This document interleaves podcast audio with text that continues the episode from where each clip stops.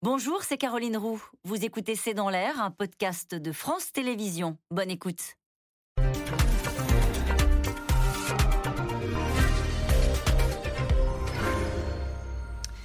Bonsoir à toutes et à tous. Nous attendons vos questions, SMS, Internet et réseaux sociaux pour alimenter notre discussion. C'était un scénario encore inenvisageable il y a quelques mois. Mais la guerre en Ukraine, la crise du Covid, la vétusté des centrales françaises a tout changé. Désormais, tous les acteurs fournisseurs d'énergie en France anticipent déjà des coupures d'électricité cet hiver. Pour preuve, le gouvernement travaille en France sur des plateformes d'accompagnement dans les secteurs industriels notamment qui seront incaptés, impactés par les restrictions. Dans son projet de loi pouvoir d'achat, le gouvernement veut même se donner les moyens légaux de mettre en place, par exemple, des réquisitions et prépare les esprits à une forme de sobriété, à des coupures pour éviter ce que certains redoutent déjà un blackout, gaz, électricité, après la flambée.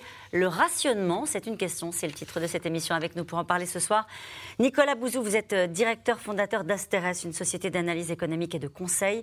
Vous êtes éditorialiste à l'Express. Votre dernier ouvrage pour un libéralisme populaire est publié aux éditions de l'Observatoire. Yves Tréhard, vous êtes éditorialiste, directeur adjoint euh, de la rédaction du Figaro, à la une du Figaro Économie. Aujourd'hui, la France face au spectre de la flambée des prix de l'énergie. Avec nous ce soir, euh, Sharon Vache vous êtes journaliste spécialiste des questions énergie au journal Les Échos. Je cite votre article disponible en ligne Énergie, la France se prépare à une économie de guerre. Nous allons longuement en parler avec vous ce soir. Emmanuel Duteil, enfin, vous êtes directeur de la rédaction du magazine L'Usine Nouvelle. Bonsoir à tous les quatre. Bonsoir. Merci de participer à ce C'est dans l'air en direct. En matière d'énergie, Nicolas Bouzou, on a le sentiment qu'on a changé d'air.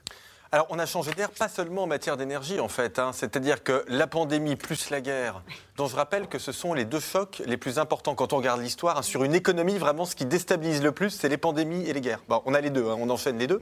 Et donc, ça nous a fait euh, basculer dans une nouvelle économie, qui est une économie, pour parler en économiste, euh, où euh, l'offre est inférieure à la demande. C'est-à-dire qu'il y a de l'activité économique, les gens consomment, y a les entreprises investissent, donc tout ça, ça tient à peu près.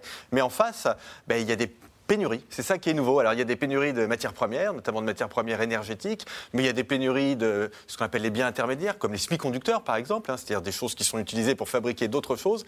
Et puis il y a aussi même des pénuries de gens. On le voit en France et un peu partout dans le monde, des pénuries de main-d'œuvre. Donc ça c'est le cadre euh, global, si vous voulez. Donc, en effet, on est entré dans quelque chose de, nouveau. Ensuite, ben, l'énergie, euh, vous avez des facteurs particuliers qui font que ben, cette euh, pénurie, on la retrouve encore plus dans le domaine de l'énergie que dans d'autres domaines, parce que euh, la guerre, par exemple, eh bien, euh, elle a un impact fort sur la disponibilité en gaz et en pétrole, hein, gaz et pétrole euh, russe, mais parce qu'on a d'autres problèmes, comme le fait qu'on a sous-investi dans nos centrales nucléaires et donc elles ont moins de rendement qu'avant, le fait que le réchauffement climatique aussi eh bien, fait augmenter, par exemple, les besoins de climatisation qui génèrent beaucoup de demandes d'énergie. Donc, vous voyez, ça, c'est l'environnement et en effet, je pense qu'il faut s'y habituer parce que c'est quelque chose de, nouveau et je peux me tromper, hein, mais à mon sens d'assez durable. Assez durable. Emmanuel Duteil, avec euh, certaines alertes qui sont lancées par euh, des acteurs qu'on n'entend pas très souvent, forcément dans l'actualité. Je pense euh, à Jean-François Carinco. Alors, il est devenu ministre,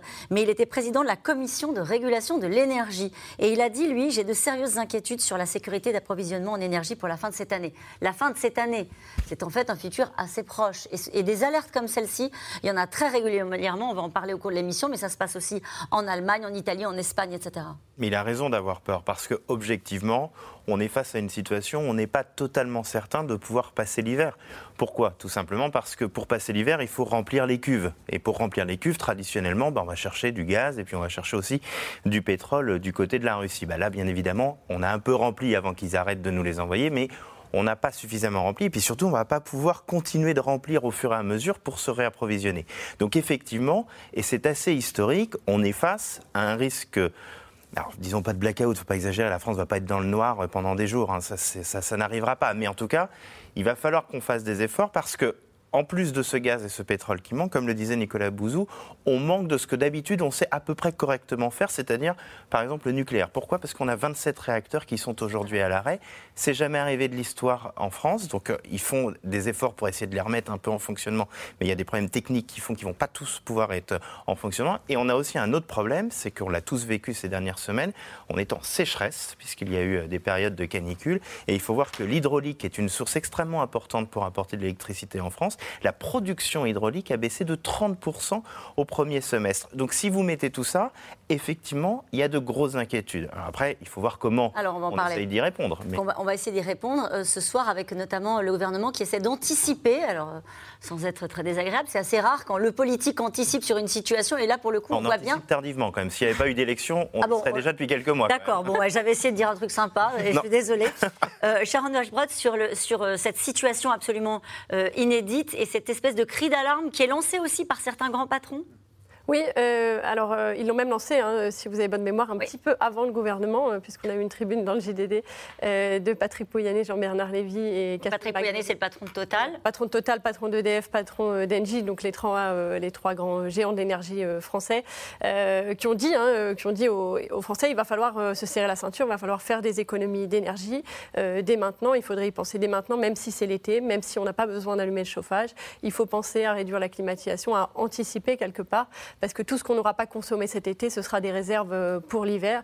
Alors, euh, les mauvaises langues disent c'est une manière de dire on vous aura prévenu. Euh, Quel intérêt ils auraient à le faire? Oh, euh, c'est une question, c'est une question compliquée, mais, mais, euh, mais dans tous les cas, euh, il y, a un alignement aujourd'hui du gouvernement, des, des, entreprises pour, pour dire, pour dire que l'hiver va être, va être extrêmement, extrêmement tendu. Et là, politiquement, il va falloir assumer aussi une décision qui est naturellement une décision collective au niveau européen vis-à-vis de la Russie et des sanctions économiques qui ont été prises vis-à-vis -vis de la Russie. Il va falloir assumer pour le gouvernement les conséquences que ça va avoir. Alors, on n'a pas encore, juste depuis le début de cette émission, parlé du prix, mais avant euh, la pénurie, les blackouts, peut-être les, les, réquisitions, les restrictions, il y a la question des prix. Et on voit bien que là, d'ores et déjà, euh, c'est un sujet politique majeur. Alors, c'est un sujet politique majeure et qui va euh, considérablement changer la donne du quinquennat. Parce que la, campagne électorale, au moins la, présidentielle, ne s'est pas du tout passée dans ce climat-là, euh, par défaut un peu d'anticipation d'ailleurs. Mais je vous rappelle quand même, euh, tout le monde est jeune, donc les années 70, euh, Giscard d'Estaing euh, est arrivé tout feu tout flamme en 1974. Il y a le premier choc pétrolier, puis un deuxième en 79. Et il a fait des erreurs qui sont des grosses erreurs, mais néanmoins, il paye en 81 euh, cette crise terrible qui a quand même été le début eh bien, d'abord une inflation importante et puis un chômage de masse qui commence et des, des, politiques qui n'ont pas réussi, si vous voulez, à résorber la crise. Alors là, qu'est-ce que se passe? Là, je dirais que le paysage est complètement sombre si vous me permettez euh, l'expression. Allons-y. À l'horizon, très sombre.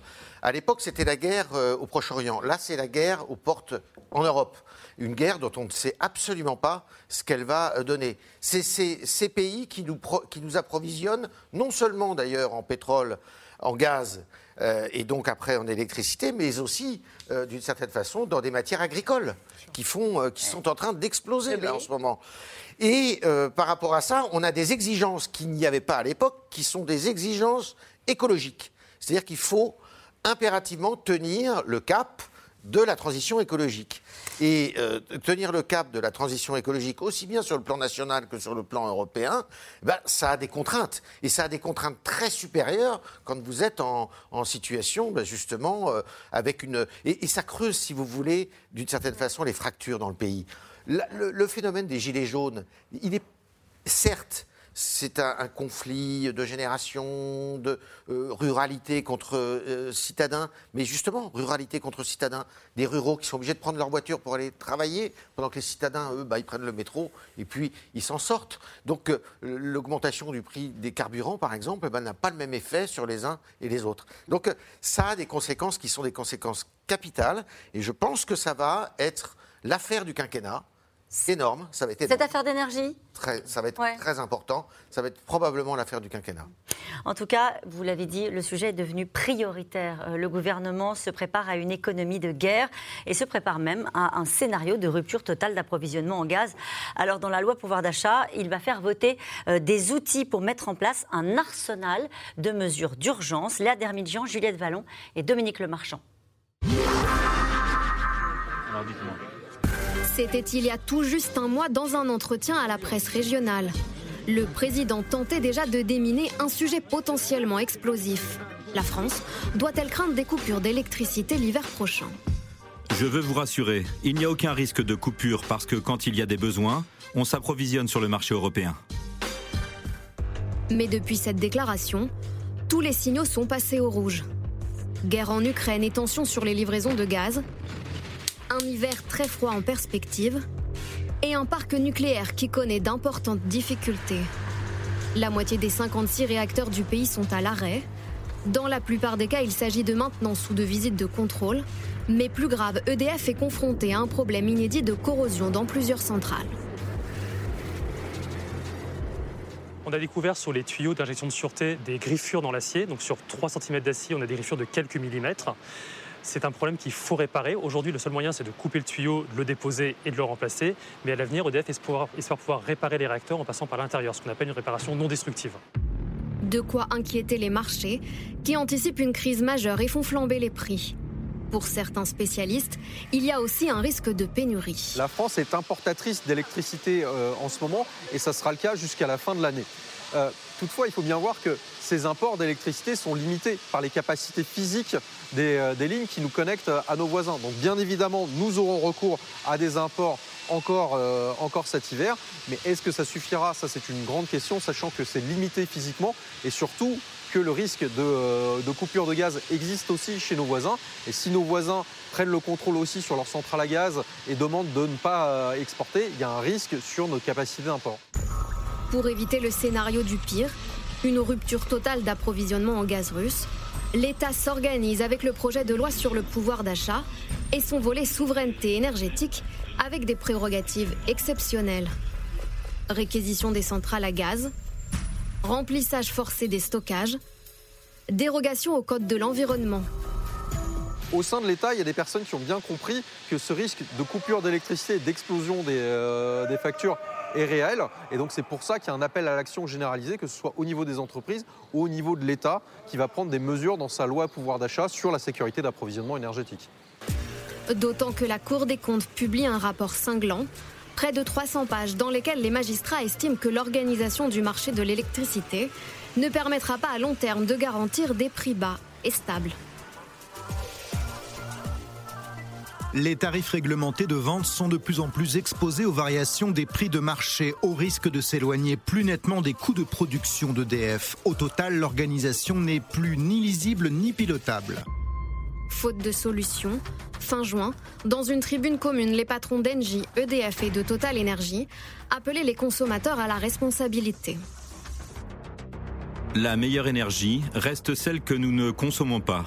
Nous devons collectivement agir sur la demande en énergie en réduisant notre consommation pour nous redonner des marges de manœuvre.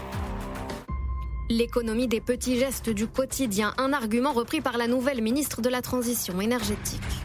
Si nous baissions tous, je, parle des gens qui travaillent, hein, euh, le tertiaire, les centres commerciaux, d'un degré la température euh, des locaux que nous occupons, et vous savez qu'elle n'est jamais inférieure à 19 degrés, elle n'est jamais inférieure à 19 degrés, nous économiserions 7%. 7% d'énergie. Les députés européens doivent trancher demain. Le nucléaire doit-il ou non être considéré comme une énergie verte? Un vote qui aura des conséquences certaines sur le prix de l'électricité en France. Alors nous allons venir sur euh, ces mesures de, sobriété défendues euh, par le gouvernement qui vont être peut-être difficiles à défendre, vous nous le disiez tout à l'heure, Yves Tréhard. Mais d'abord cette question euh, de Jean-Pierre dans le Bas-Rhin. Nous n'importons que 16% de notre gaz de Russie. Où est le problème? Ah C'est pas mal. Non, non, 16%. non, non, non, mais 16%, euh, non, non, mais 16% c'est, ce que, ce que tout à fait important. Ce, ce téléspectateur, c'est qu'au fond, euh, bon, à 16%, on peut s'en passer, on peut faire autrement. Alors, euh, deux remarques. Déjà, au niveau européen, c'est beaucoup plus. Les importations sont beaucoup mmh. plus fortes, notamment parce qu'elles sont plus importantes en, en Allemagne. Mais je pense qu'il y a quelque chose, une intuition qui est très juste dans cette question. Alors, je ne veux pas anticiper sur la suite de l'émission, mais c'est qu'au fond, si le problème était uniquement un problème russe, un problème d'approvisionnement par rapport à la Russie, grosso modo, des modifications de comportement qui pourraient être un tout petit peu pénibles, mais qui ne changeraient pas la face du monde et qui, suffire. m'intéresse moi, n'auraient pas d'impact sur l'activité euh, économique, parce que quand on baisse d'un degré la température, ça n'a pas d'impact sur l'activité euh, économique. Ça, pourrait, ça pourrait suffire. Ce qu'on a vu euh, après l'accident nucléaire de Fukushima, où il y a eu des restrictions extrêmement fortes de disponibilité d'électricité, c'est que les comportements permettaient de baisser la demande d'énergie de l'ordre de 10%. Donc Donc c'est un vrai levier donc d'action. c'est pas rien quand même. Je voudrais qu'on revienne sur, euh, sur aussi cette histoire de, de tarifs. La Commission européenne travaille aujourd'hui même sur la réforme du mode de calcul du tarif de l'énergie. Ce qu'il y a aussi derrière cette question, c'est nous, Français, on n'importe que 16%, mais au final, dans cette affaire d'énergie, on navigue pas tout seul. Oui, mais attention, là, on parle de 16% du gaz. On importe euh, du pétrole et en ce moment, on est même obligé d'importer de l'électricité. Donc c'est vrai que pendant très longtemps, on disait, bah, en France, euh, grâce au nucléaire, euh, ça coûte moins cher que chez les autres. Ça a été vrai pendant Ah oui. très, très, très longtemps. Ça commence à être beaucoup moins vrai, tout simplement parce que le coût de la facture nucléaire augmente. Pourquoi? Parce que on n'a pas construit, comme vous le savez tous, de centrales ces dernières années. Nos centrales vieillissent, donc il faut les entretenir. Pour qu'une centrale soit aujourd'hui en fonctionnement, il faut qu'elle soit au même niveau de sécurité qu'au premier jour de son ouverture. Donc ça coûte des milliards, mais des dizaines de milliards d'euros à investir. Donc tendanciellement, c'est certain que rien que pour ce pan-là, il va va falloir augmenter. Par ailleurs, il faut aussi qu'on finance la transition énergétique. Là aussi, on parle de dizaines et peut-être même de centaines de milliards d'euros. Donc là aussi, il y a des coûts. Moi, j'estime que c'est un investissement pour demain parce que c'est pour préparer. les- Mais il faut bien quand même sortir cet argent. Donc c'est vrai que, comme le disait très bien Nicolas Bouzou, on a un problème purement conjoncturel. On a un problème structurel de difficulté de nos, de nos centrales et de manque de nucléaire. Parce que, pareil, le candidat Emmanuel Macron avait dit on va construire euh, euh, des, des centrales en France. Enfin bon, Oui, ils il- n'ont pas avancé sur l'idée de signer déjà le contrat. Et il faut, allez, 15, 16 ans au mieux pour vous pouvoir dire que ça a été construire. enterré? Ah non, non, c'est pas du tout Ah enterré, c'est pas du tout enterré. Mais bon, il va, c'est très très longtemps. Donc il faut, dans tous les cas, là, en ce moment, trouver absolument Et- des, des solutions. Et on parlait de la corrosion de, de certaines centrales, vous nous en parliez aussi à l'instant. EDF annonce pour l'année en cours une production au plus bas depuis trois décennies. Donc euh, voilà l'un des, l'un des aspects aussi qu'il faut gérer. Outre la guerre, outre le Covid, il y a aussi euh, la corrosion euh, de, de certaines centrales. Euh, quels sont les secteurs d'activité qui pourraient être, Sharon Vachbrot, les plus impactés euh, par les restrictions euh, d'électricité? Alors, euh, Gros consommateurs. Les plus gros consommateurs, on a d'abord les, euh, on a les industriels qui consomment euh, à peu près 20% hein, de l'électricité, euh, euh, l'électricité en France. Euh, et sur le gaz, c'est à peu près 30%. Les, les gros industriels, hein, les verriers, les chimistes, les gens qui incorporent beaucoup de, de gaz ou d'électricité dans leur processus de production. Ces gens qui économisent de l'énergie depuis des années hein, et qui ont, qui ont des processus au cordeau parce que Ouais. l'électricité est essentielle dans leur, dans leur mode de production. Ces gens-là pourraient être impactés par des restrictions, mais aussi, aussi euh, euh, les- le résidentiel, le chauffage au gaz. euh, le, euh, on, on- on a une. euh, Finalement, chacun va devoir, euh, va devoir faire. On va pouvoir dire aux Français, euh, vous aurez un, un, je sais pas moi, une consommation maximale au-delà de laquelle vous ne pourrez pas aller? Alors, ce ce que ce qu'a ce qu'a annoncé le gouvernement il y a quelques jours, c'est un objectif, un objectif sur deux ans de, c'est Ouais. énorme, de 10% de réduction de la, consommation. la consommation d'électricité.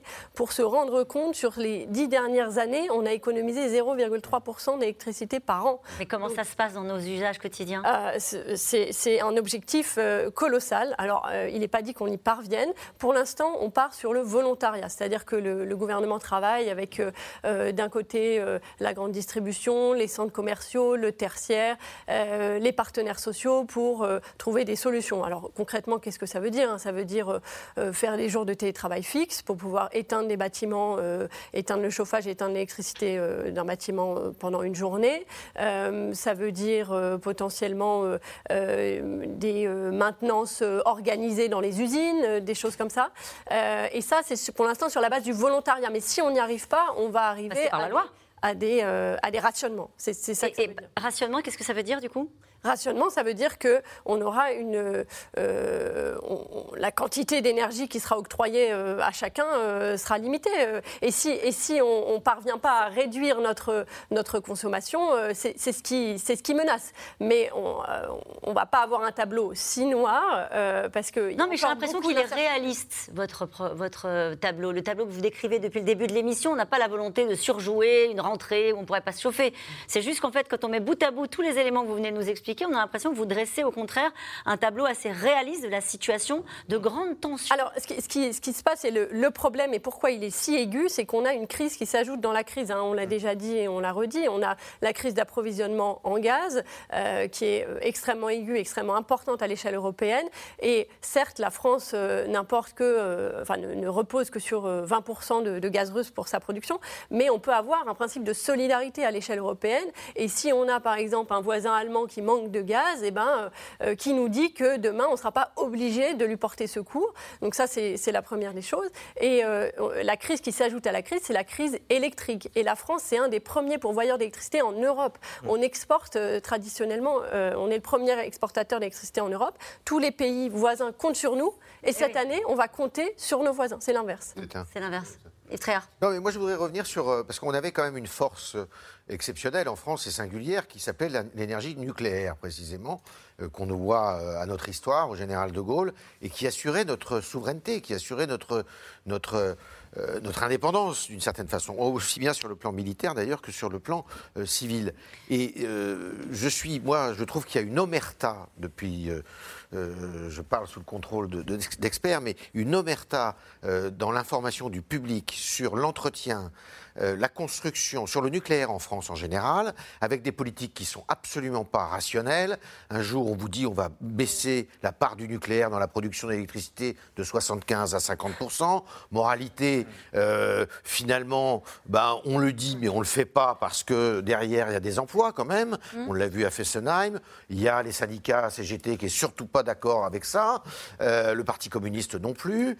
il y a des élus locaux qui sont vent debout. Et puis, on a un président de la République, là, c'est pas lui que je vise, mais c'est le, discours global qui n'est pas rationnel. Il y a un président qui vous dit ben, je vais continuer pour aller à 50% de part du, nucléaire dans l'électricité, mais qui vous dit 3-4 ans après, parce que justement, on affronte euh, probablement une crise, qu'on va construire des mini-centrales maintenant. Qu'est-ce que vous voulez que les non, mais c'est important parce que qu'est-ce que vous voulez que les Français comprennent là Le problème, c'est que, j'allais dire, c'est déjà trop tard, ça. Là, on est face à une urgence de, dans six mois ou à la rentrée, en se disant comment est-ce qu'on arrive à compenser ah bah, cette. Oui, mais il y a quand même un défaut. Je vais vous dire une chose quand même, c'est qu'il y a un défaut politique. Il y a mm. une erreur politique depuis, pas, qui date pas de M. Macron, qui date de tous les, prédécesseurs qui n'ont pas anticipé notre indépendance. Euh, vous savez qu'actuellement, l'héritage de Mme Merkel est en train d'être complètement remis en question. Et on va en parler du charbon. Mais est-ce que vous iriez jusqu'à dire que cette euh, absence de, vista, peut-être, sur les, sujets énergétiques de la part des politiques depuis euh,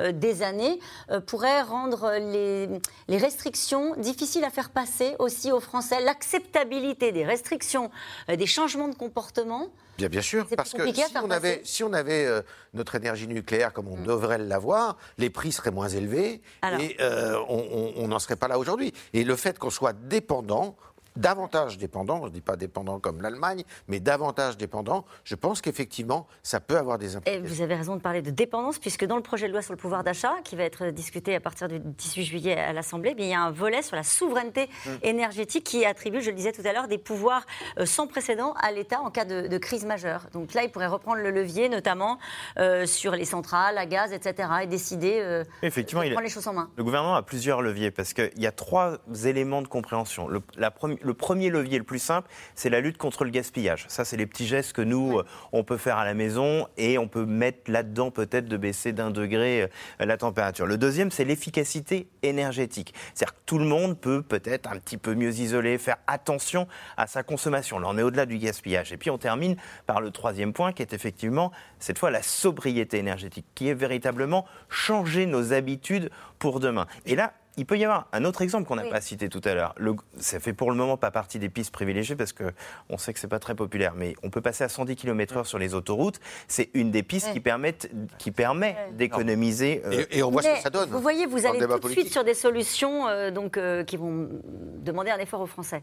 là, aujourd'hui, on a l'impression que dans le débat politique, on est surtout avec un, des pouvoirs publics qui disent on va faire des boucliers tarifaires, on va essayer d'encaisser le choc. Vous parliez de, de la SNCF tout à l'heure. C'est un information, la SNCF n'exclut pas d'augmenter ses tarifs l'année prochaine de 10%, justement liés à la consommation euh, d'énergie. Donc il va falloir aussi pour le gouvernement. Et parce que c'est les deux.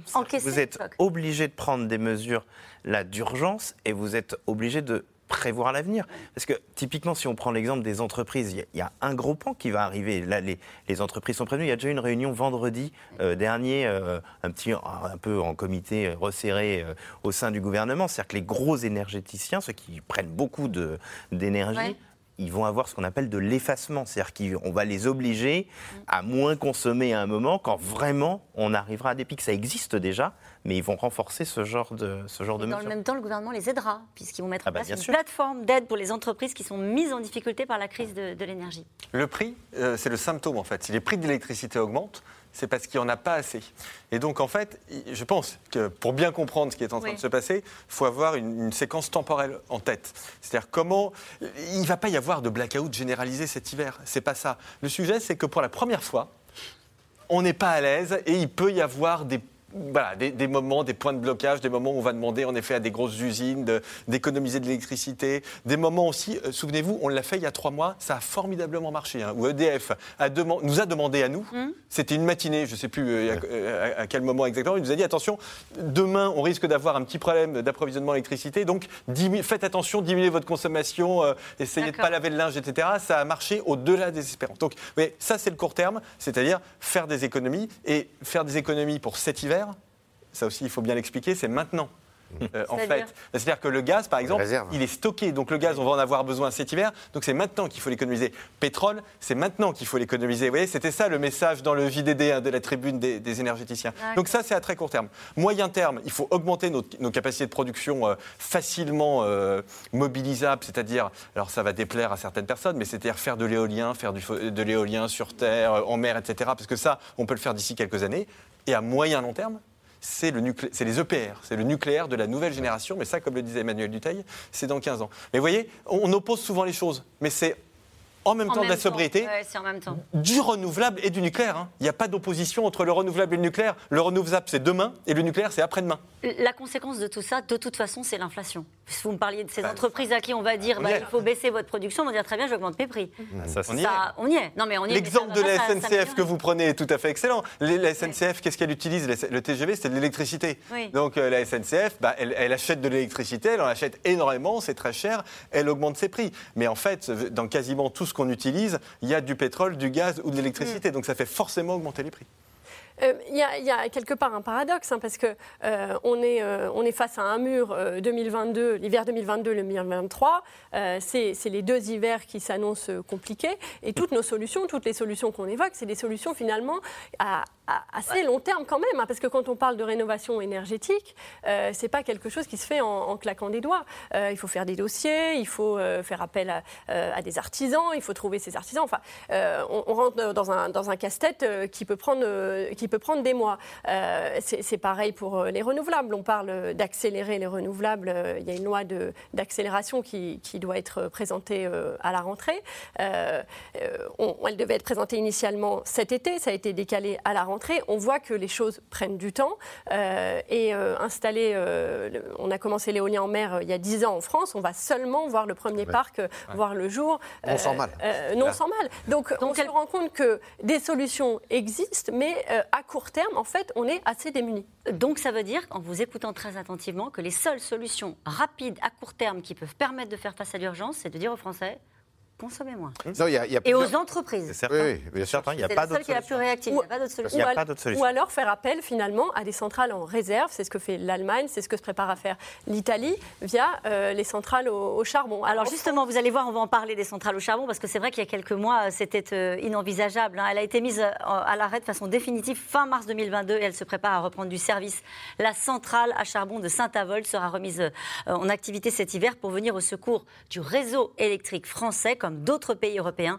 La crise énergétique oblige la France à mettre en retrait un peu peut-être de manière provisoire, en tout cas, les problématiques écologiques. Barbara Steck, euh, Mathieu Barrère et Marion Devauchel.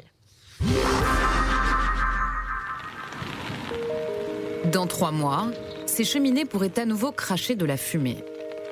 Car à peine fermée, la centrale à charbon de Saint-Avold en Moselle devrait redémarrer le 1er octobre.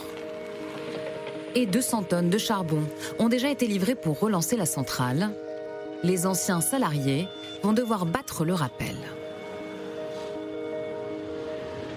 On discutait entre nous d'un probable démarrage, mais ce n'était rien de, rien de certain. Euh, c'est un emploi qui était passionnant, donc euh, je reviendrai si nécessaire avec, euh, avec plaisir. Une ouverture temporaire de quelques mois pour sécuriser l'approvisionnement en énergie et éviter à tout prix les pannes de courant cet hiver.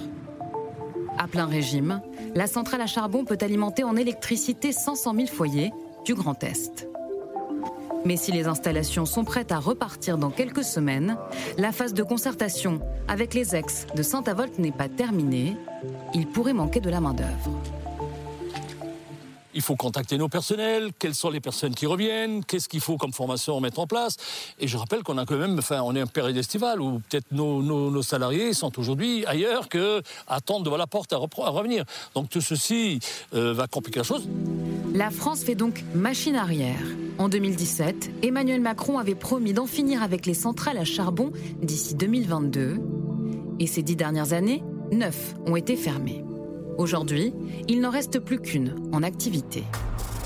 La ministre de la Transition énergétique tente de minimiser l'impact climatique de cette décision politique. Notre électricité d'origine charbonnée, c'est moins de 1% de notre mix énergétique.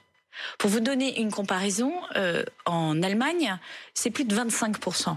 Donc on n'est pas du tout dans une euh, fuite en avant sur le charbon. On est dans une fermeture raisonnée de nos centrales à charbon. Celle-ci va être probablement mise en alerte au cas où nous avons un pic à passer euh, de, production d'électricité, mais elle ne va pas beaucoup fonctionner si tant est qu'elle fonctionne. L'État promet que ce recours au charbon sera accompagné de contreparties environnementales. Mais pour Greenpeace, cette production va surtout générer beaucoup de pollution. C'est euh, typiquement euh, une usine qui va produire euh, moins d'un giga en puissance maximale, sachant que les besoins français en hiver peuvent monter jusqu'à une petite centaine, ou en tout cas entre 50 et 100 gigawatts, donc on est plutôt de l'ordre du pourcent. Par contre, en termes d'émissions, c'est vraiment important. Ça représente euh, jusqu'à plusieurs millions de tonnes de CO2 euh, pendant les six mois que, cette usine va tourner. Euh, voilà, un million de tonnes de CO2, c'est comme si on rajoutait un million de voitures, voitures thermiques sur les routes. Donc c'est quand même quelque chose qui est conséquent. La France n'est pas la seule à se tourner vers le charbon. L'Autriche, les Pays-Bas, l'Italie, l'Allemagne relancent aussi leurs centrales. Le retour au charbon est une décision amère mais indispensable, résume le ministre vert de l'énergie allemand. Outre-Rhin, l'hiver pourrait être dramatique. Nous avons en Allemagne une perturbation de l'approvisionnement en gaz. C'est comme ça que ça se définit.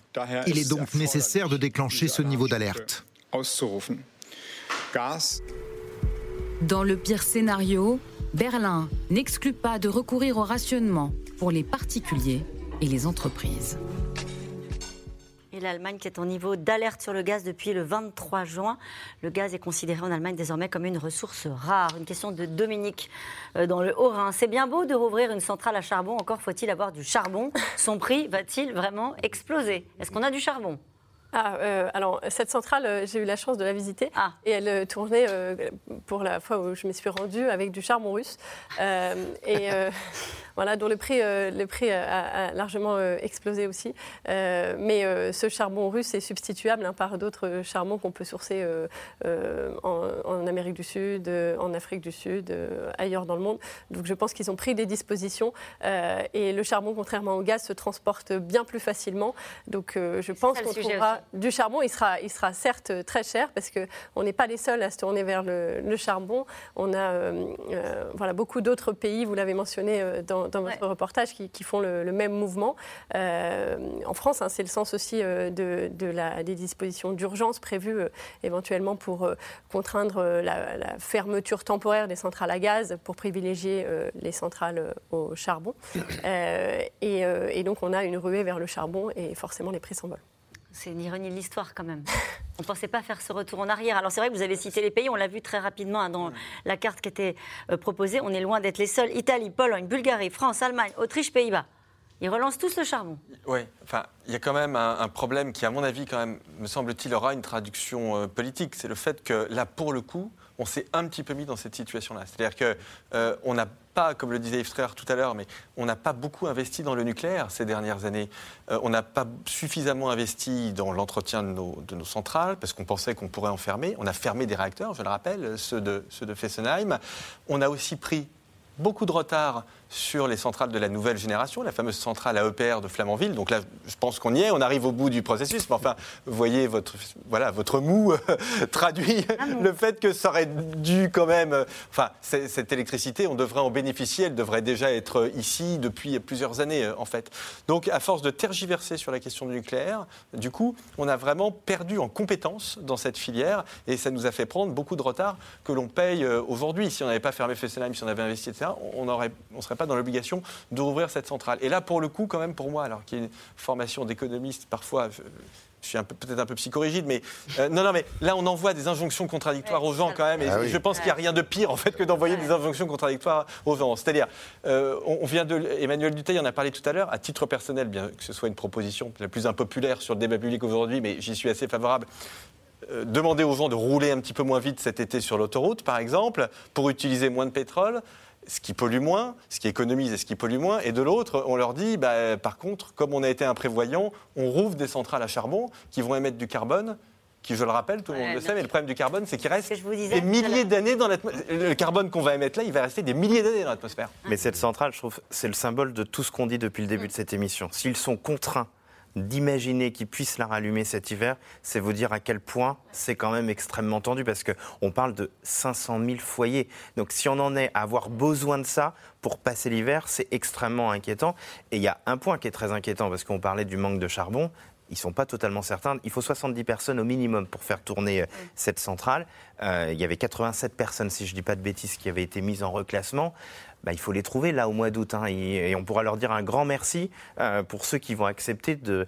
Est-ce qu'il faut faire une disposition spéciale? Ces gens sont en reclassement puisqu'ils allaient être licenciés ou étaient en pré-retraite. Donc il faut faire une disposition législative pour leur permettre de revenir pendant le congé sans que ça annule le bénéfice de, euh, du, contrat qu'ils avaient pu avoir pour préparer Alors ils peuvent toujours plaider sur des circonstances et ce qui existe. On a commencé comme ah, ça. Quand on l'a fermé, on avait déjà quand même une petite quand on, a, quand on a acté la fermeture et quand on a vraiment mis euh, la clé, euh, on avait déjà quand même une petite idée de ce qui était en train de se préparer. On était à la veille de la présidentielle, si je peux me permettre. C'est pour ça. Et, et, euh, c'est assez frappant d'ailleurs parce que quand on échangeait avec les salariés de cette centrale, à la, ils ont fermé début avril, si ma mémoire est bonne. Et, et en, souriant du coin de l'œil, il, savait qu'il pouvait redémarrer. Enfin, et, euh, il savait que ça tiendrait pas. savait que ça, se profilait. Mais comme on était à la veille des élections, euh, annoncer le redémarrage d'une centrale à charbon qui doit s'éteindre, voilà, c'est pas très populaire. Et, ça fait et quoi ce que vous disiez tout à l'heure, que vous avez parlé rapidement, et je vous ai coupé d'Angela Merkel, il y avait aussi une espèce de fierté française de dire, bah, regardez, euh, les Allemands, euh, ils nous polluent, parce qu'il y a des particules fines hein, qui arrivent jusqu'à jusqu'à la France et, dans toute l'Europe. Euh, ils polluent parce qu'ils ont été contraints de reprendre les centrales à charbon, parce qu'ils n'ont pas fait le choix du nucléaire.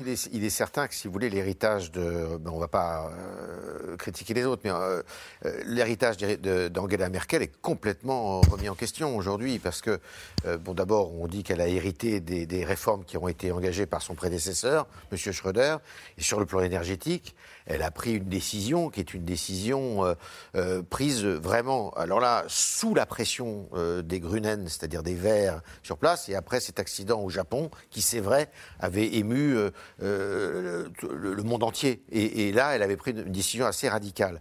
En France, on n'avait pas eu cette réaction-là. Mais moi, ce que je trouve en France tout à fait regrettable, on ne le répétera jamais assez, on disposait, d'un outil absolument extraordinaire qu'on n'a pas su entretenir, et on ne s'est pas engagé non plus, mm. Euh, me semble-t-il, avec euh, beaucoup euh, de réflexion dans les énergies renouvelables. Quand on est parti sur le solaire, on importait tous les panneaux solaires de Chine, ce qui fait qu'on était complètement dépendant, et c'est des panneaux solaires qui pouvaient être critiqués. Et puis on a ce, ce paradoxe français, vous parliez tout à l'heure des, des éoliennes, y compris mm. des éoliennes en mer, où là, vous avez une bagarre, mais une bagarre, je dirais, digne du Moyen Âge, si vous voulez, entre les pro-éoliens et les anti-éoliens. Viennent se greffer là-dessus les agriculteurs, les pêcheurs. Chez nous, ça prend des proportions énormes, si vous voulez. Donc, et, tout ça sans un débat national qui a été correctement c'est ça qui a manqué Alors que les Allemands qu'on critiquait, que je critiquais par la voix de leur ancienne chancelière euh, euh, récemment, tout à l'heure, euh, les Allemands, eux, sur les énergies renouvelables, ont mis le paquet. Mm. Ils ont beaucoup investi là-dessus. Alors je ne sais pas si les résultats sont à la hauteur des investissements qu'ils ont engagés, Mais ils ont euh, beaucoup plus mis l'accent que nous là-dessus, parce que justement, ils avaient abandonné le nucléaire. Donc euh, voilà, moi je pense que euh, si, si vous voulez, les politiques ont une, une mission, c'est justement d'anticiper et de euh, prévoir ces, rapports. Peut-être à la décharge de nos politiques, si je peux me permettre de compléter Yves. Euh, je pense qu'au lendemain de Fukushima, un président de la République française qui aurait dit Allez les enfants, on y va, nous c'est 10 centrales en plus maintenant, je ne suis pas certain que ce serait Je bien suis passé. d'accord. Je pense aussi aujourd'hui, et c'est pas pour leur trouver euh, des circonstances attenantes, mais ça a été très compliqué de ramener le nucléaire sur la table parce que déjà on a fait partie d'un petit paquet de pays qui avait décidé que malgré Fukushima, on allait continuer. Il y avait les Britanniques et nous, grosso modo. C'est aussi pour ça qu'on a perdu en compétences parce qu'on n'a rien produit pendant toutes ces années. Mais heureusement, d'une certaine manière, aujourd'hui, qu'on n'a pas pris nous une décision. euh, Il y a aussi euh, l'histoire de l'EPR de Flamanville, Ah, qui est- qui a pris un retard euh, co- considérable. Et puis, si on parle de l'héritage d'Angela Merkel, peut-être un mot sur Nord Stream 2 aussi. Alors Nord Stream 2 qui n'a pas été euh, voilà. réalisé, mais il y a Nord Stream 1 avant, et Nord Stream 2, il en fallait, euh, il en fallait peu pour que ça, ça rentre en fonction. Et Nord Stream 1, pour la petite histoire, qui paraît-il est en, à l'arrêt, euh, il y a des problèmes en rade, il y a des problèmes techniques, et les Allemands pensent même que c'est la faute des Russes qui jouent sur ces prétextes techniques Ah oui, pour alors- euh, diminuer l'approvisionnement. Ça peut être vrai, ça? Oui. Chacun son explication. Ah bon, d'accord. Euh, euh, alors, euh, formellement, hein, les, les Nord Stream 1, c'est le premier canal euh, de, de livraison du gaz russe euh, en Europe. C'est extrêmement important. Et euh, là, euh, mi-juin, euh, 60% des, des livraisons se sont effondrées euh, euh, en, en Allemagne. Et ça a, été, euh, ça a été le choc parce qu'on s'est rendu compte à ce moment-là que le scénario du pire était possible, que Gazprom, qui avait une réputation irréprochable, pouvait ne pas tenir ses, ses engagements contractuels.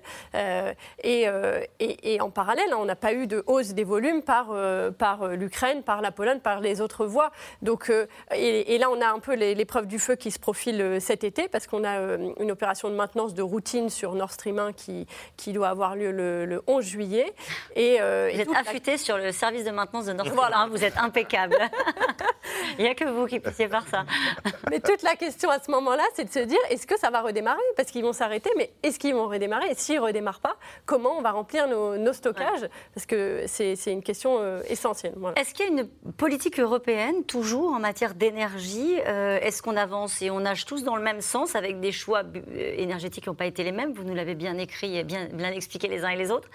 Mais est-ce qu'on nage tous dans le même Il y a, sens? il y a- il y a le- ce qu'a Oui. dit Mme von der Leyen, la présidente de la Commission européenne, qui a parlé d'un- d'une politique de Green Deal. Donc Green Deal, ça veut bien dire ce que ça veut dire, Mhm. c'est-à-dire que verdir d'une certaine façon euh, l'économie. Euh, mais euh, on l'a bien vu à l'occasion de, de, la, de la crise, de la crise ukrainienne, russo-ukrainienne.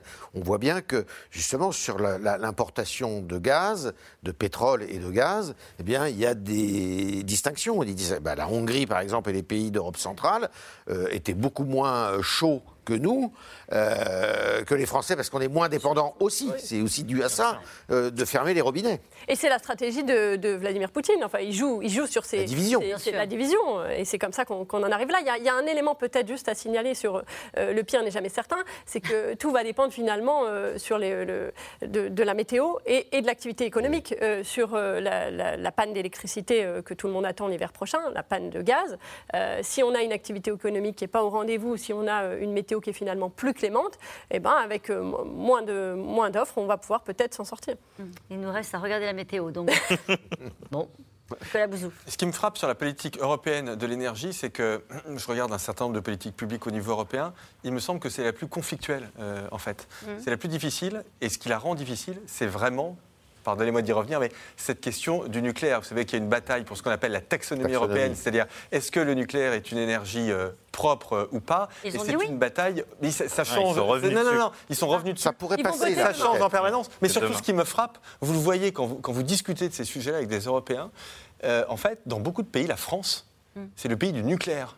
Vous allez en Autriche, en Allemagne c'est évident, mais en Autriche, au Luxembourg, et quand je dis la France c'est le pays du nucléaire, c'est vu comme très péjoratif, c'est bien pire que le pays des grèves ou ce genre de Ah choses oui, qui fait partie de l'imagerie, euh, voilà, des, des images d'épinal.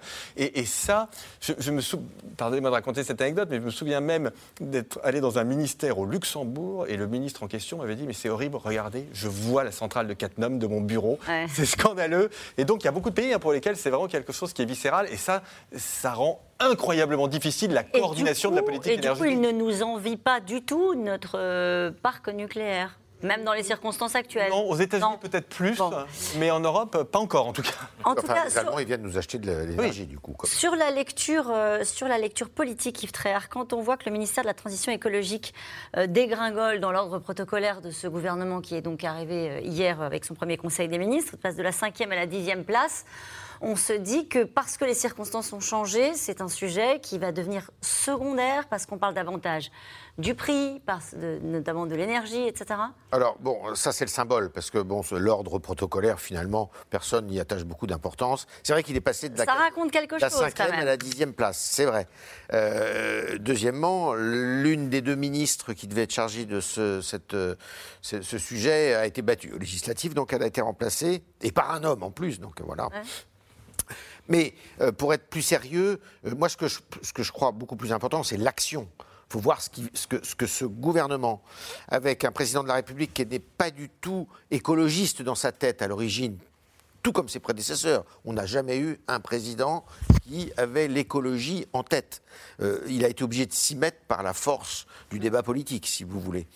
Euh, et on va voir ce que euh, maintenant c'est sous la tutelle de la première ministre. On va voir ce qu'il ce qu'il ce qu'il suggère, ce qu'il propose, les réformes qu'ils vont engager. Mais dans ce contexte justement, ça va ça va pas être simple, si vous voulez. Et moi, je ne crois pas qu'on fasse des, des pas de géant euh, dans, euh, en écologie. Alors, le contexte, il est à double tranchant, parce qu'on peut peut-être être forcé, justement, d'aller davantage dans ces économies d'énergie. Et, justement, ça irait dans le sens du nucléaire. Eh ben, peut-être être forcé pour le nucléaire, en tout cas euh, accélérer sans doute euh, les, efforts qu'il va falloir faire. hein. En tout cas, c'est un rappel à l'ordre qui a saisi euh, toute l'Europe. Les images sont spectaculaires, celles du glacier de Marmolada qui cède sous la pression des, fortes- chaleurs. Une avalanche qui a provoqué la mort de 7 personnes, faisant 8 blessés et 5 disparus pour le moment. En France, une vingtaine de glaciers sont placés sous surveillance. Mathieu Barrère, Julien Launay, Marion de Vauchiel et Erwan Lyon.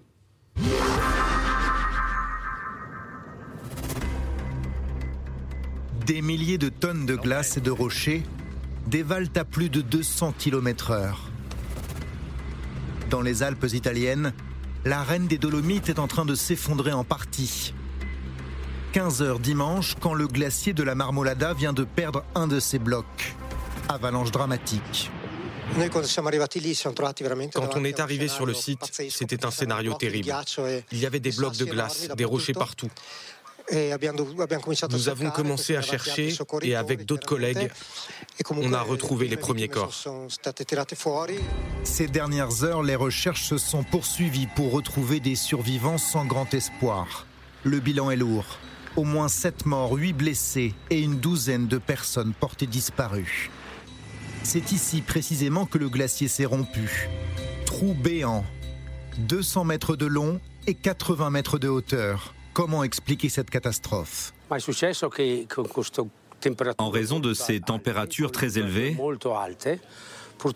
une mare d'eau s'est malheureusement formée sous le glacier, ce qui a provoqué l'effondrement du glacier. Tout le poids à l'extérieur du bassin s'est effondré. Je vis à Mormolada depuis 50 ans et c'est la première fois que je vois quelque chose comme ça. Inédit comme cette température enregistrée samedi au sommet du glacier. Le mercure atteignait alors les 10 degrés, à plus de 3000 mètres d'altitude. Les autorités italiennes y voient un lien de cause à effet. C'est un drame qui avait, c'est sûr, une dimension imprévisible. Mais il est certain également qu'il est lié à la dégradation de l'environnement et de la situation climatique. Le réchauffement climatique pointé du doigt. En haute montagne, face au risque d'instabilité de plus en plus grand, vigilance accrue. Le glacier de Plampinsieux sur le versant italien du Mont Blanc est sous surveillance. Caméras thermiques et radars permettent de scruter ses mouvements en temps réel. toutes les fois historiquement qu'il y a eu des grands écroulements de glace, il y a eu une accélération de la masse avant l'écroulement. Et vu qu'on voit de très fortes accélérations, ben, la probabilité qu'il puisse y avoir un écroulement, tous les signes d'un possible écroulement sont là. Le pire scénario ici a déjà fait l'objet de simulations. Un million de mètres cubes viendraient à céder et menaceraient les hameaux en contrebas. Il y a deux ans, au cœur de l'été, des habitants et des vacanciers avaient été évacués. Pour cet expert mondialement reconnu, le danger ne va faire que s'amplifier à l'avenir, en France notamment. Oui, il y a des glaciers à risque.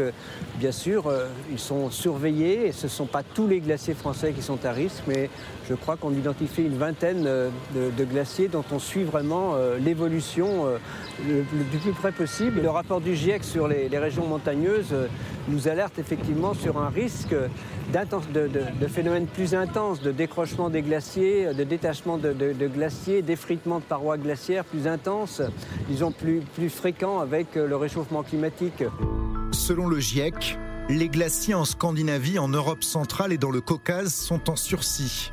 Ils pourraient perdre 60 à 80% de leur masse d'ici à la fin du siècle.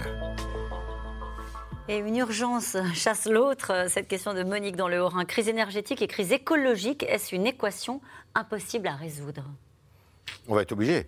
C'est une équation qui paraît impossible parce que, euh, mais je pense que aussi il faut de la raison là-dedans. Euh, or il y a beaucoup de passion plus que de raison et euh, on, va y être contraint. Et les politiques, même ceux qui n'ont aucune, je dirais aucune sensibilité environnementale, eh bien, j'emploie dessin environnemental parce que l'écologie justement a ce côté idéologique qu'il faut peut-être, euh, dont il faut peut-être s'éloigner, environnemental, qui va être euh, que tout le monde partage, parce que les images que vous venez de montrer, mmh. c'est ça, crée une émotion terrible dans, chez n'importe qui.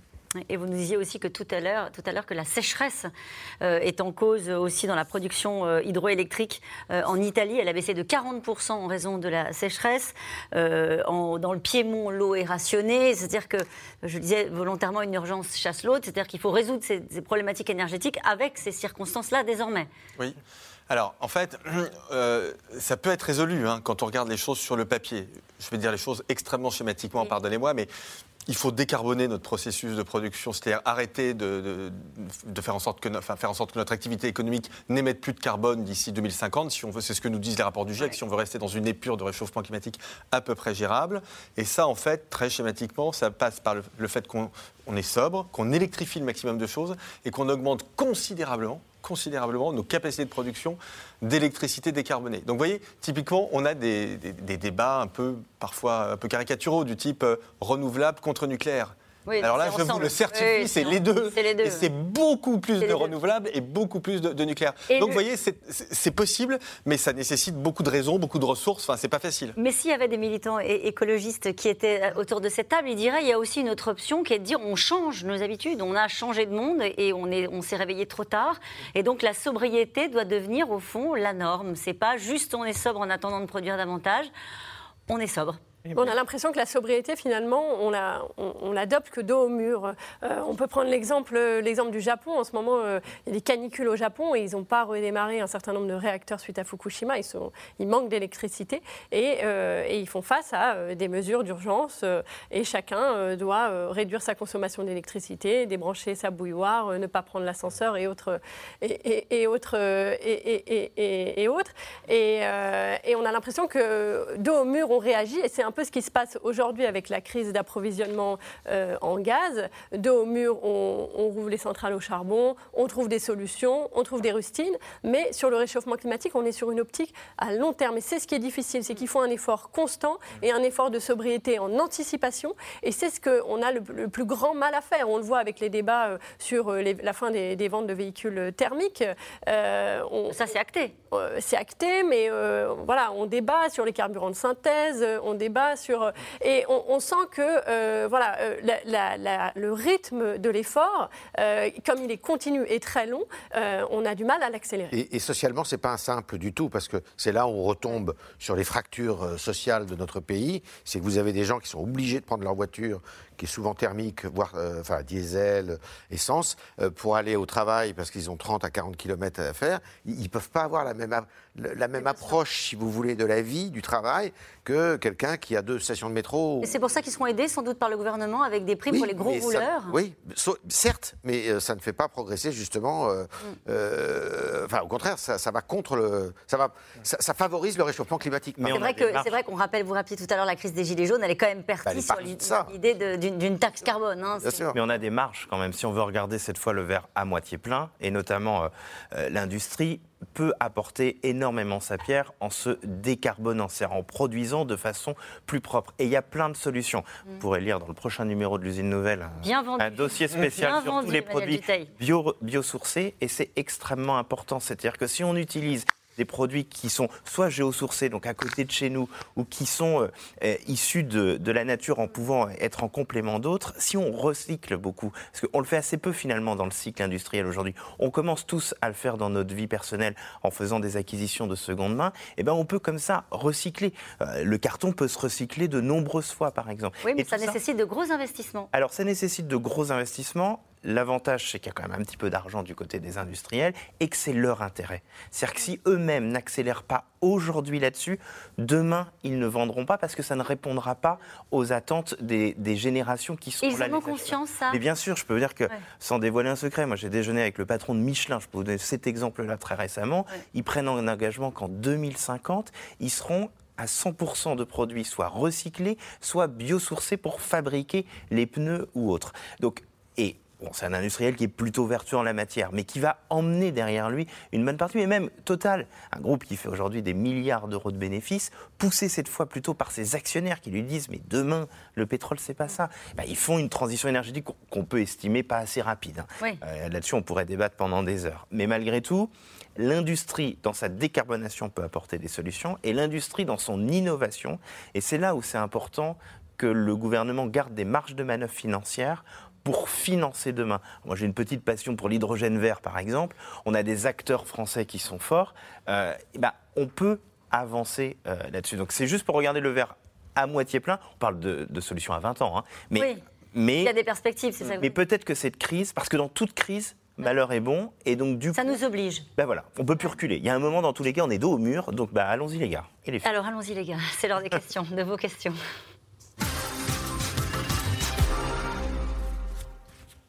Il y a peu, on disait que la France serait épargnée et qu'il n'y aurait pas de pénurie de gaz. Maintenant, on entend l'inverse. Que qui doit-on croire? C'est ce que vous disiez tout à l'heure sur les Ceux qui disent qu'il y aura une pénurie. C'est ça, c'est celui, Oui. ceci qu'il faut croire. Bien sûr, mais là, on, en est, on est dedans, de toute façon. Euh, Eric, dans le Pas-de-Calais, dois-je investir dans l'achat de bougies pour l'hiver prochain? Ah non, Eric. non, non, faut pas qu'on dise ça demain, les supermarchés vont être vides. Non, on- n'est pas du tout dans, dans cette, euh, dans cette thématique-là. Quand on parle de, de coupure d'électricité, c'est enfin de délestage, hein, parce que c'est c'est comme ça que ça s'appelle. C'est des coupures tournantes. euh, C'est euh, c'est quoi une coupure tournante? C'est une coupure tournante, c'est-à-dire qu'on coupe euh, un certain nombre de, de ménages en même, en même temps, mais pas les mêmes. euh, on, on fait des paquets. On fait, euh, on fait, euh, euh, on fait un certain nombre de ménages une heure, puis euh, Ah d'autres ménages une autre heure, et on épargne bien sûr hein, tous les sites stratégiques, euh, les hôpitaux. euh, euh, voilà. C'est pas euh, le blackout total pendant toute la nuit. Mais il y a certains opérateurs téléphoniques, qui, je pense à Orange notamment, qui se préparent à ça et qui mettent en place des générateurs, etc. Parce qu'ils se disent qu'à un moment donné, ils vont se retrouver aussi. Parce que ça consomme beaucoup d'énergie. hein, Ah, ça, oui, les data centers, ça c'est sûr. Mais ça déjà, c'est si la situation est grave. Oui. Qu'avant d'en arriver là, peut-être pour rassurer quand même Oui. les avant d'en arriver là, il y a quand même toute une graduation de mesures, par Les exemple. ménages, ce, serait, ce sont les derniers impactés. Ah voilà, exactement. Donc avant ça, on peut demander tout un tas de choses à l'industrie, etc. Donc, Euh, une question de Christian dans le Morbihan. Pourrait-on redémarrer l'usine de Fessenheim? Non, là c'est pas possible. Alors non, non euh, elle est déjà en train d'être démantelée, donc euh, je pense que ça serait euh, extrêmement coûteux, extrêmement compliqué. On a, EDF n'a plus les autorisations pour l'exploiter. Euh, c'est très illusoire de penser qu'on puisse y arriver. Quelle est la feuille de route de notre nouveau ministre de la Transition écologique, Yves Tréhard? Alors, euh, il y a un ministre de la Transition écologique et il y a un ministre de la Transition énergétique. Énergétique, c'est Mme Pannier-Runacher, Monsieur Béchu, la transition écologique. Bah, euh, Je dirais que la transition écologique, c'est justement de faire progresser les, les énergies euh, renouvelables. Euh, c'est aussi probablement euh, de, eh bien, de, de, de s'intéresser à, à ce que le nucléaire ne soit, enfin, à, à suppléer justement peut-être des baisses de régime en- sur, sur le front Mais je nucléaire. pense qu'il a dans sa fiche de poste aussi toutes ses bonnes idées. Parce que beaucoup l'ont critiqué en disant c'est quelqu'un de droite qui n'y connaît rien. Alors c'est sûr qu'il n'a pas une vision écologiste assumée, mais si on regarde d'où il vient, il est maire d'Angers depuis des années. C'est une ville qui s'est fortement développée euh, sur ce qu'on appelle les smart cities, sur la digitalisation et tout ça, sur le numérique, qui ont qui ont pour vertu quand même d'essayer de moins consommer. C'est une ville qui essaye de se transformer. Donc je pense, que- et il ne faut pas oublier qu'il a toutes les collectivités locales dans son périmètre, et c'est pas un hasard, c'est parce que aussi, c'est en décarbonant les villes, en- là encore, il y a plein de choses. hein. L'éclairage public, on peut mettre des LED qui s'allument que quand il y a vraiment des gens dans la rue qui passent. On peut imaginer des choses qui permettent progressivement, là aussi, de faire. Donc je pense qu'il a dans son périmètre aussi la réinvention de la ville de demain et que cette ville soit moins énergivore. Et ce qu'il faut voir aussi, c'est que sur les objectifs qu'on- que- que- qui étaient rappelés tout à l'heure, euh, que Nicolas rappelait tout à l'heure, ces objectifs-là, on n'arrivera à les atteindre que si les plus gros pollueurs de la planète s'y mettent. Parce que là, on, on discute entre nous, mais on est des tout petits pollueurs par rapport à la Chine, aux États-Unis, à l'Inde et à quelques autres. C'est- ridicule. Donc, euh, Ça se passe pourtant à l'échelle européenne, la discussion. oui, mais tout ça est très relatif finalement, parce que finalement, ça fait longtemps que l'Europe, j'ai envie de dire, est assez vertueuse dans ce domaine. hein. Elle a pris le taureau par la corne bien avant. Pardon? Et surtout la France. Mais le problème, c'est que ça peut être décourageant de voir les choses comme ça. Ah oui. Hein? Allez, une question de Monique dans le Haut-Rhin. Nous aurons froid cet hiver, les prix vont flamber. Les personnes les plus démunies devront-elles choisir entre euh, manger et se chauffer? Voilà, vous parliez de la fracture euh, sociale, Ah oui. énergétique et sociale. Voilà, Nicolas alors, oui, Voilà, exactement. Donc là, en, en fait, la, meilleure solution, c'est d'aider les gens qui, justement, Mm. euh, courent ce risque. Les aider, ça veut dire leur donner de l'argent. Donc c'est toutes les réflexions autour du chèque alimentaire, chèque, éner- chèque- énergétique, etc. En fait, ce qu'on peut se dire, c'est que la bonne politique publique dans ce type de contexte, c'est pas de baisser les taxes pour tout le monde, c'est pas de donner de l'argent à tout le monde, c'est vraiment d'essayer de cibler sur ceux qui en ont le plus besoin. Et ceux qui en ont le plus besoin, c'est très exactement Ouais. ce type de questions. Voilà. C'est pas ce qu'a fait le gouvernement jusqu'à présent. Non, jusqu'à absolument. présent, on a eu Mais- des boucliers très très larges qui ont couvert euh, toute Ouais. la population, tant sur le gaz Et qui ont que sur limité l'inflation en France. Qui ont limité l'inflation. Mais peut-être que la politique gouvernementale est en train d'évoluer là.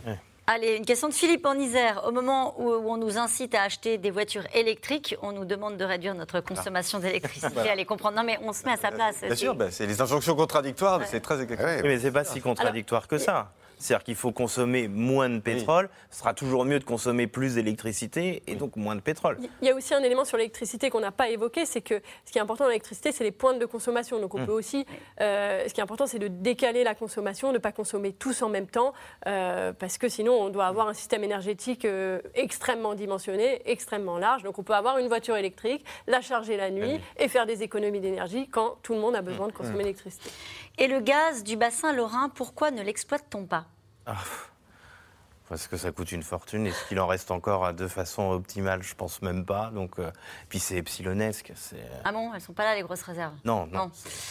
Allez, comment financer de nouvelles centrales nucléaires avec un État qui s'endette de plus en plus? Vous disiez tout à l'heure, il faut garder des marges de manœuvre, Nicolas Bouzou. Ah, C'est vraiment une excellente question. sûr, Euh, bah, c'est un problème d'affectation de la dépense publique. C'est-à-dire qu'il faut quand même qu'on ait ce- un débat sérieux sur où est-ce qu'on met l'argent public ces prochaines années, sachant en effet que, par exemple, ces centrales nucléaires, ça coûte très très cher. Voilà. Et d'ailleurs, l'honnêteté, ça c'est aussi un point que je voulais souligner, l'honnêteté pousse à dire que euh, l'électricité pas chère en France parce qu'on avait le nucléaire, c'est terminé, y compris avec les centrales nucléaires de la prochaine génération, parce que les normes en matière de sécurité n'ont plus rien à voir avec celles de l'ancienne génération qui sont déjà excellentes. Mais là, c'est vraiment complètement nouveau, et, et donc tout ceci coûtera de toute façon plus cher.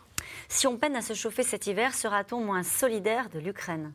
Je disais le fait qu'il faille défendre politiquement les Ça- conséquences. Ça va se poser, ça va se poser différemment. C'est-à-dire que si une crise économique, parce que tout ça, ça va être euh, avec ça, il y a une crise qui peut s'installer, une crise économique. Et si la crise économique s'installe, elle peut effectivement faire que l'attention des Français s'éloigne de l'Ukraine, et même pire que ça, rendre ce conflit responsable des problèmes que nous avons. Parce que vous savez, euh, la solidarité internationale euh, a des limites, je dirais.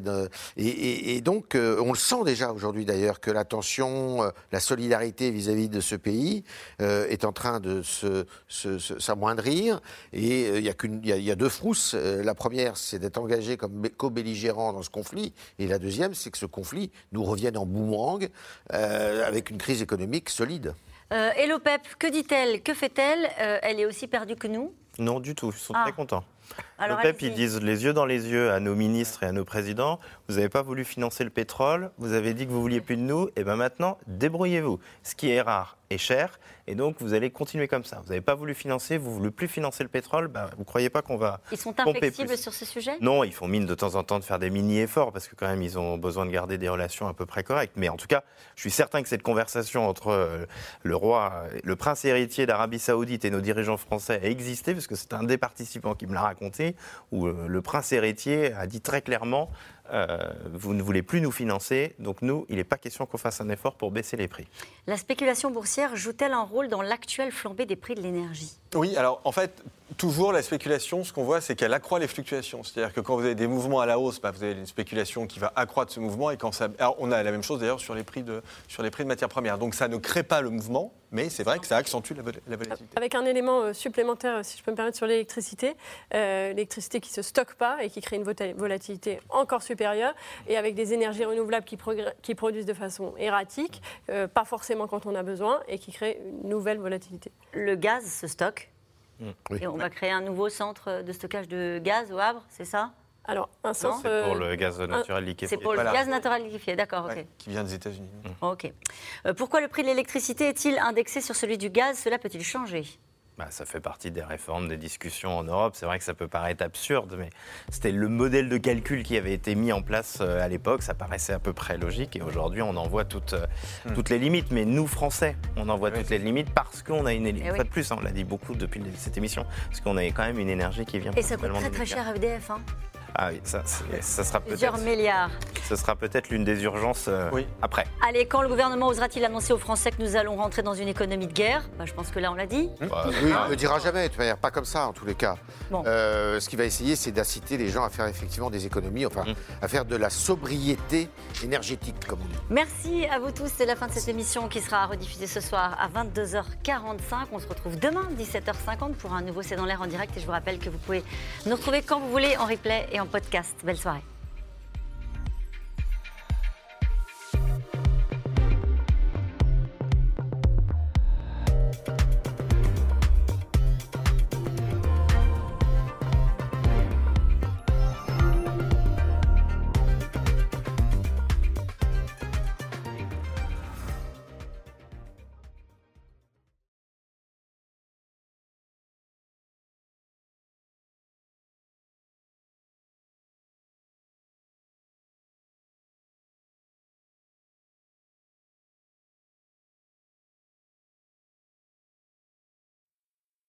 C'était C'est dans l'air, un podcast de France Télévisions. Alors s'il vous a plu, n'hésitez pas à vous abonner. Vous pouvez également retrouver les replays de C'est dans l'air en vidéo sur France.tv.